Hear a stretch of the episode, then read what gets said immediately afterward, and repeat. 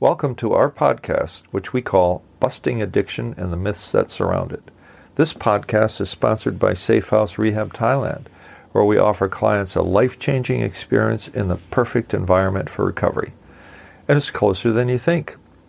Just visit safehouserehab.com to learn more. My name is Bruno J, and here's why I created this podcast. It's getting crazier and more deadly than we could have ever imagined just 10 years ago with opioids and now fentanyl, which is 100 times more potent than heroin.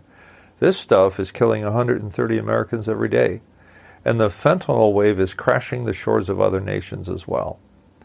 I've spoken at many open recovering meetings, and I can't tell you how many women, yes, women, have come up to me and expressed their hurt and desperation about their son's heroin addiction. So it's usually a mother or wife who's going nuts and a male addict in his 20s to 40s whose disease is causing the chaos in the family, whether the addict or alcoholic is living under the same roof or not. It could be heroin, fentanyl, alcohol, cocaine, speed, or any combination of bad stuff. Easy and relatively cheap to get these days, and the long term price is quite another matter, as you all know. A while ago, I also noticed that there wasn't another podcast dedicated solely to talking to that one super important group without whom addicts would never make it into treatment the people who love the addict. I also noticed that there were a lot of myths surrounding the disease of addiction, and I realized then that I had the ammo to blow up some of these myths so that nothing but the truth survived. If you love an addict or alcoholic and you feel like your loved one is sucking the oxygen out of your life, then this podcast is for you. If your loved one is driving you crazy and stealing your money, your peace of mind, and your sanity, this podcast is for you. And if you're feeling rage and shame and your self esteem has been flushed down the tubes, this podcast is for you too. I am the former spouse of an alcoholic, the father of an addict, and a former drug addicted alcoholic maniac, a true menace to society now clean and sober for 26 years. So I think I know what I'm talking about, and I'm here to share everything I know and medical science has learned about addiction over the past quarter century. So let's blow up some of the myths surrounding addicts and addiction and speak the truth. Your loved one's story does not have to end in disaster. For most family members, there's hope. There is always hope.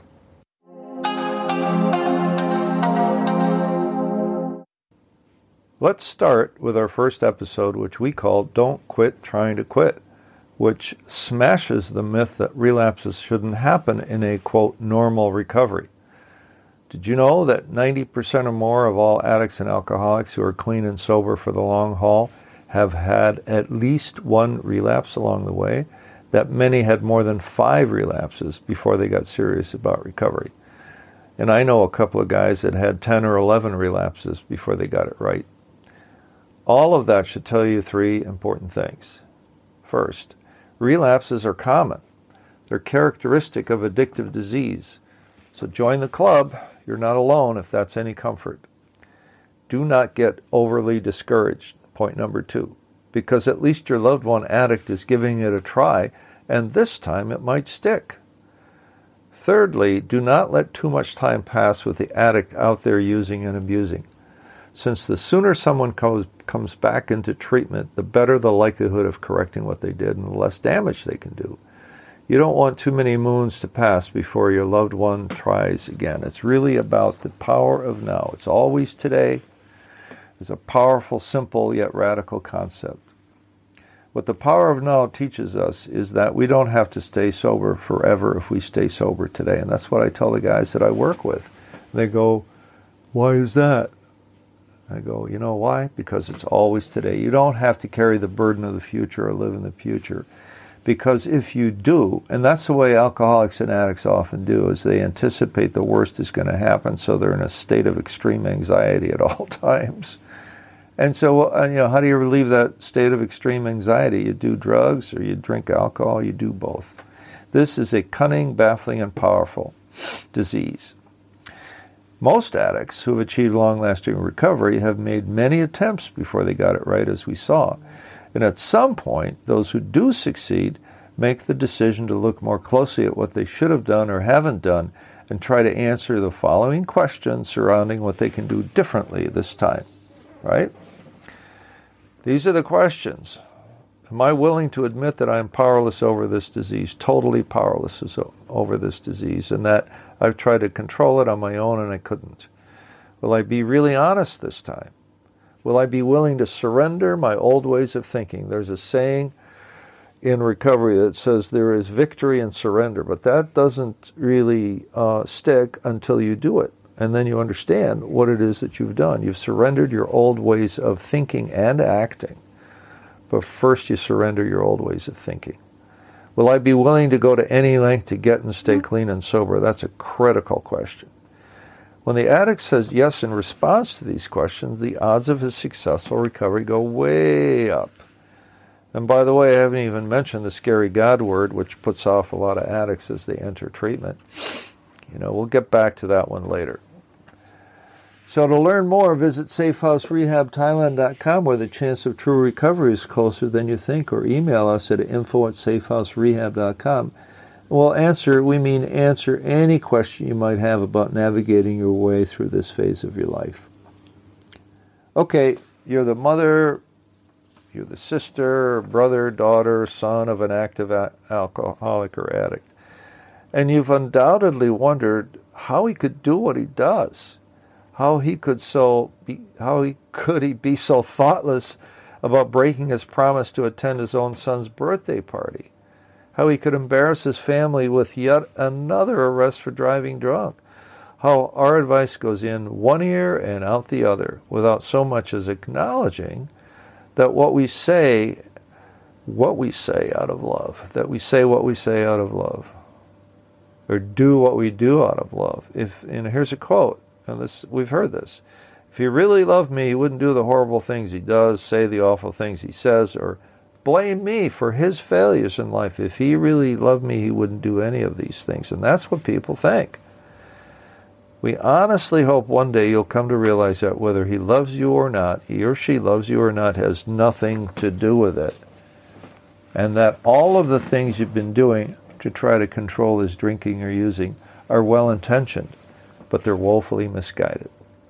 The fact is, you didn't cause it, you can't control it, and you can't cure it. That's kind of a heartless truth.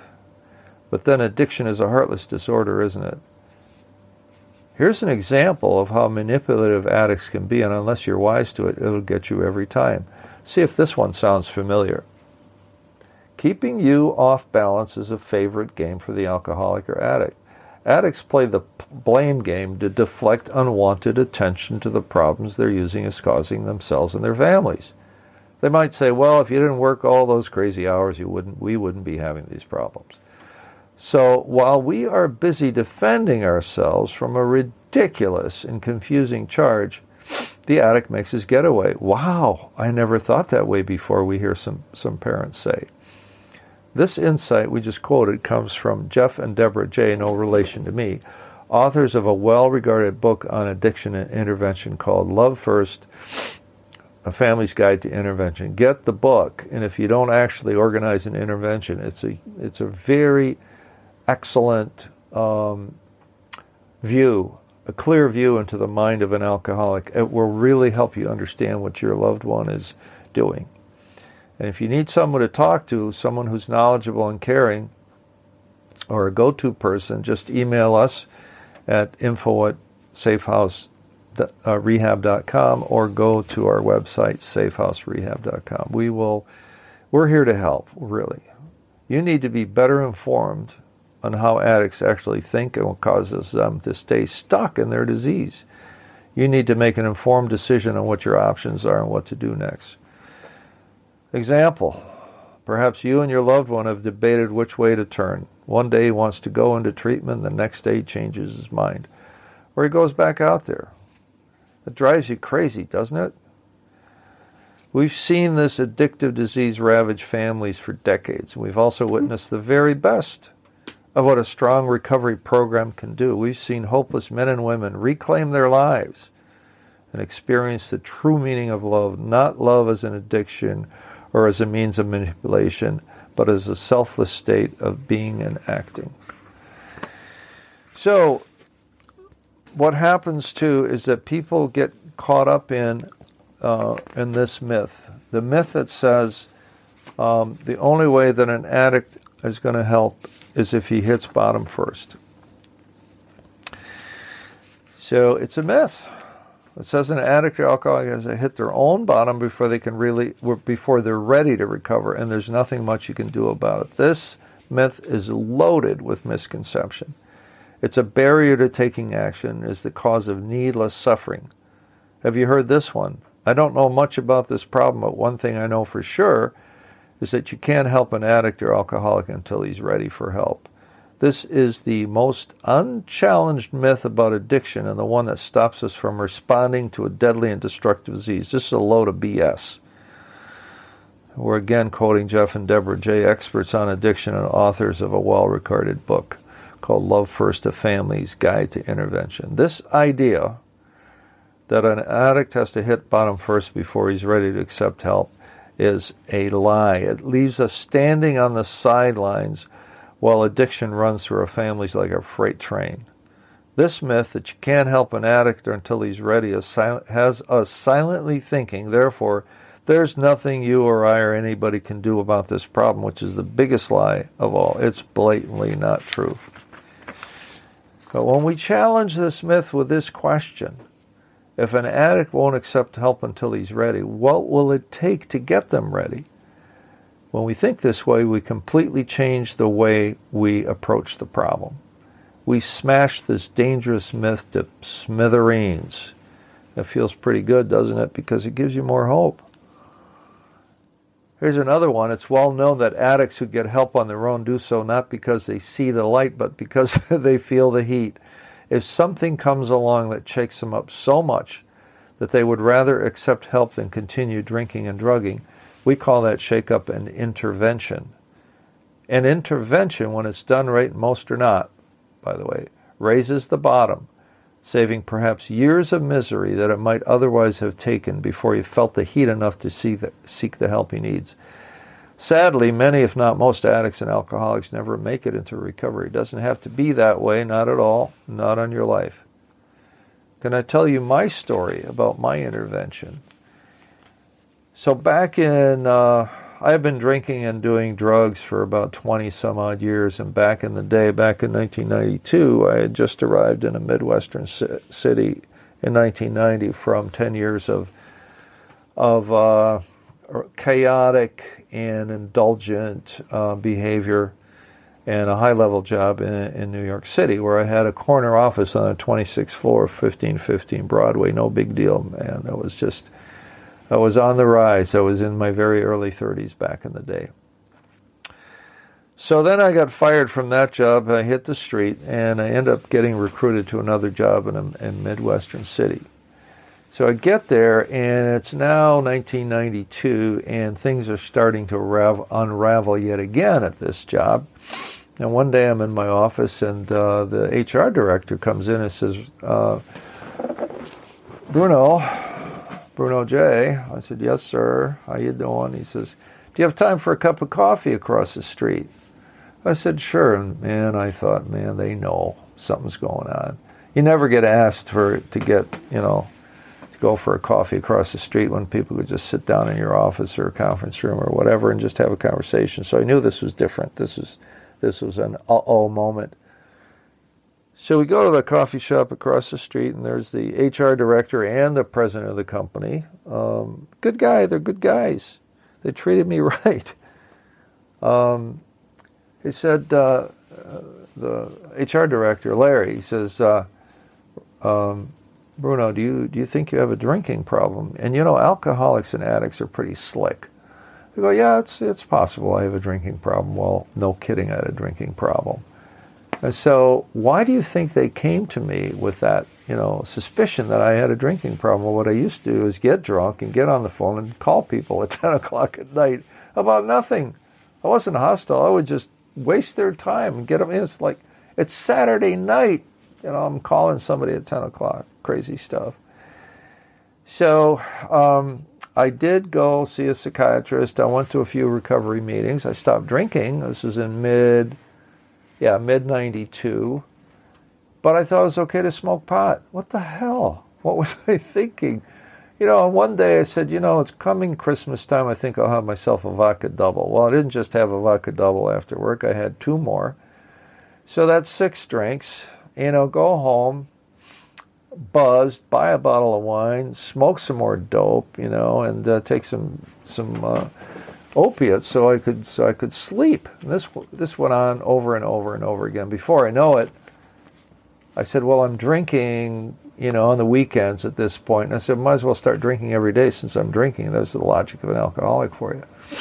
It took another, you know, didn't take long for me to slide right up to the gates of hell when I went to my psychiatrist and I said, you know what, I, I just, I'm just got all kinds of problems, you know, OCD and depression and I mean, I all kinds of weird things going on, associated dissociative personality disorder, whatever. So one day, she says, uh, Bruno, I'm to uh, prescribe a med for you. Maybe it'll relieve your OCD because I had, you know, alcohol and drugs were I didn't understand the impact they were having on me. I thought I just I was just going crazy. So I took the meds, came back next Friday, talked to my psychiatrist, and she said, "Well, how you doing with the meds?" I, I said, "I think my head's going to explode. I hate them." She said, "You're not drinking, are you?" I said, "Of course I'm drinking." I could see the light go on in her eyes. She said, "You know what? You better check yourself in before you check yourself out." And that same week, where I disclosed for the first time what I was really doing, which was drinking my brains out every night and all weekend long and staying high, you know, and then taking opiates that took codeine so that I could sleep. That was the first time I admitted to her. That same week, I got my ass fired for being completely useless. And these guys are good guys. Up until that moment in time, you know, before I got fired, if you turned to me and said, you know, I think you got a problem, I would have said, screw you. I would say, F you. I'm I'm working, I'm making lots of money. But once they took that job away, I no longer had any evidence that I was sane. And that's my story. I bottomed out. I bottomed out to the point where I was just an absolute wreck. I went into treatment for nine days, which is all my uh, insurance could afford at that point. But then I went into aftercare for 18 months. That's how badly I needed it. That's how badly damaged I was. You know, I think back to those days as I think I escaped with my life, and which gives me, at least me, and I've heard this around, uh, you know, the uh, the gift of desperation. I was so desperate to get better because I had no excuses for becoming the person I'd become. I had great parents. I had a really nice education. but what I understood about me was that I was an infantile personality, didn't want to be held accountable for anything. And so I didn't want to be held accountable for, you know, the damage that I had done or the fact that I was drinking and there were consequences to that. Doesn't have to be that way. Not at all, not on your life. And what you may need more than ever at this point in your life is to make an informed decision about what to do next, based on reality, not based on myth. So that's where we come in. That's what we're all about, helping you make enlightened choices for yourself and for your loved one, helping you to understand there is a vast gulf, gulf between love and enabling. Yeah, you love the addict, but you love that addict better by not loaning her money and not making excuses for absences and not taking over responsibilities that belong to her. When you enable a person, you deny your loved one the learning that comes with experiencing consequences. This is about feeling the heat of repetitive behavior that harms the addict and others in our, in our own life and about growing up. Sad truth, though, is there are exceptions to this no enabling rule, one of them is taking care of the active addict's children, whom she would otherwise be perfectly capable of taking care of them herself. But what are the heartbreaking choices now? Believe it or not, this sort of thing happens more often than you think. Grandparents becoming parents to their own grandchildren is an unfair heartache that no one should have to bear. Believe it or not, mother's heart is torn too because this disease is way more powerful than the love for your for her children. That's an immense amount of power, right?